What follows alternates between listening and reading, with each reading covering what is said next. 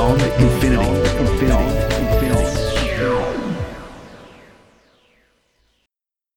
Okay, so we talked about Oumuamua, which was a cigar shaped object, I think believed to be a few hundred meters in length, possibly solid metallic asteroid. The thing about Oumuamua, w- uh, which I think is Hawaiian from Visitor from Afar, was that it was, it was the first known interstellar asteroid to go through our, to transit through our solar system. So, unlike most of the objects, or really the, the vast majority, 99.9% of objects that we know about in our solar system are in orbit around the sun. Now that, that includes the asteroid belt, which is that uh, it's like a sea of, uh, of small broken up objects, rocks, Dust, uh, ice, dust, yeah, ice, yeah. exactly all that stuff in the asteroid belt. That's between the orbit of, of Mars and Jupiter. Then the planets themselves, and the Kuiper belt out where, where New Horizons visited out near Pluto, out in that direction. In fact, New Horizons is still out investigating the Kuiper belt. All these objects are known to And it's in the si- similar plane, isn't it? yeah, that's right. So it's like a plate. They're all they're all on the plane of the uh, ecliptic around the sun. And even if some of them are highly eccentric orbits, so very very oval shaped orbits, some of the comets are like that. Halley's Mm-hmm. Like Halley's, comet, yeah. yep, comes in every uh, 76 years. You know, it's a huge oval thing. So it Mm-hmm. comes in close to the sun. That's when we notice it. And then the rest of the time it spends out in the outer solar system doing Mm-hmm. a big loop. But even in the case of those highly uh, elliptical orbits, they're still in orbit around the sun.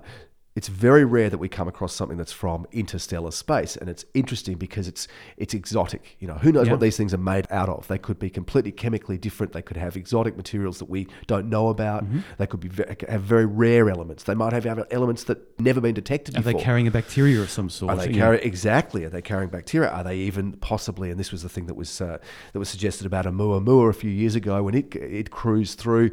Was that oh my god, this is a spaceship? Mm-hmm. You know, it's it's come from outer space, and uh, and and in fact, I think they did at the time point some radio telescopes at Oumuamua, and this was funded by Russian billionaire Yuri Milner. Yeah.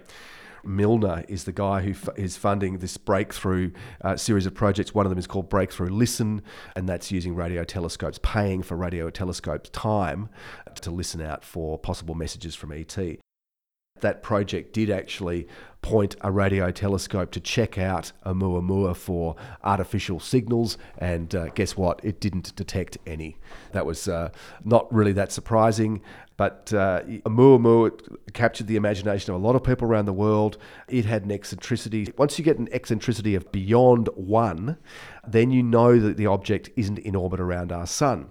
And so Oumuamua was the first known interstellar visitor, had an orbital eccentricity of 1.2 according to the latest data, this comet that uh, has, has recently been discovered, it's got a sort of a weird name at the moment, very uh, uninteresting. It's C 2019 Q4 is its name, but its eccentricity is 3.7. so it is definitely Yeah, from not, within, not within this solar system. So it's, it's essentially just passing straight through. That's right. So, that, so you've yeah. got the plane, you've got that plate where most things are orbiting around. These things come in from way on high, Mm-hmm. and it's just shooting straight through, and might be, uh, you know, affected a little bit by the influence of the gravity of the Mm-hmm. sun. So it might bend a little bit as it comes through, and then off it goes again, having had its its trajectory slightly altered by, by gravitational interactions within our solar system. Mm-hmm. Then off it goes. But they are very exotic objects. They're of interest to astronomers. Actually, this latest one was detected in uh, late August 2019 by Gennady Borisov, who's an amateur astronomer in the Crimea. And he has a reputation for catching never before seen comets with his telescope, but most of the time they're from around here within our solar system. This one is definitely on a, a different trajectory. They don't really know too much about it. They will try to, to point telescopes at it Yeah. and uh, image it as best they can. It's moving really, really quickly. We couldn't even send a satellite there or something to, to well, capture it, could we? Well, I was just reading earlier a probe the size of NASA's New Horizons spacecraft could launch towards Oumuamua atop a SpaceX Falcon Heavy rocket. I think that's the most powerful, 5 million uh, pounds of thrust Mm-hmm. at launch, the most powerful heavy lift rocket in the world at the moment. It could launch in 2021 to get to Oumuamua by 2014, researchers calculated.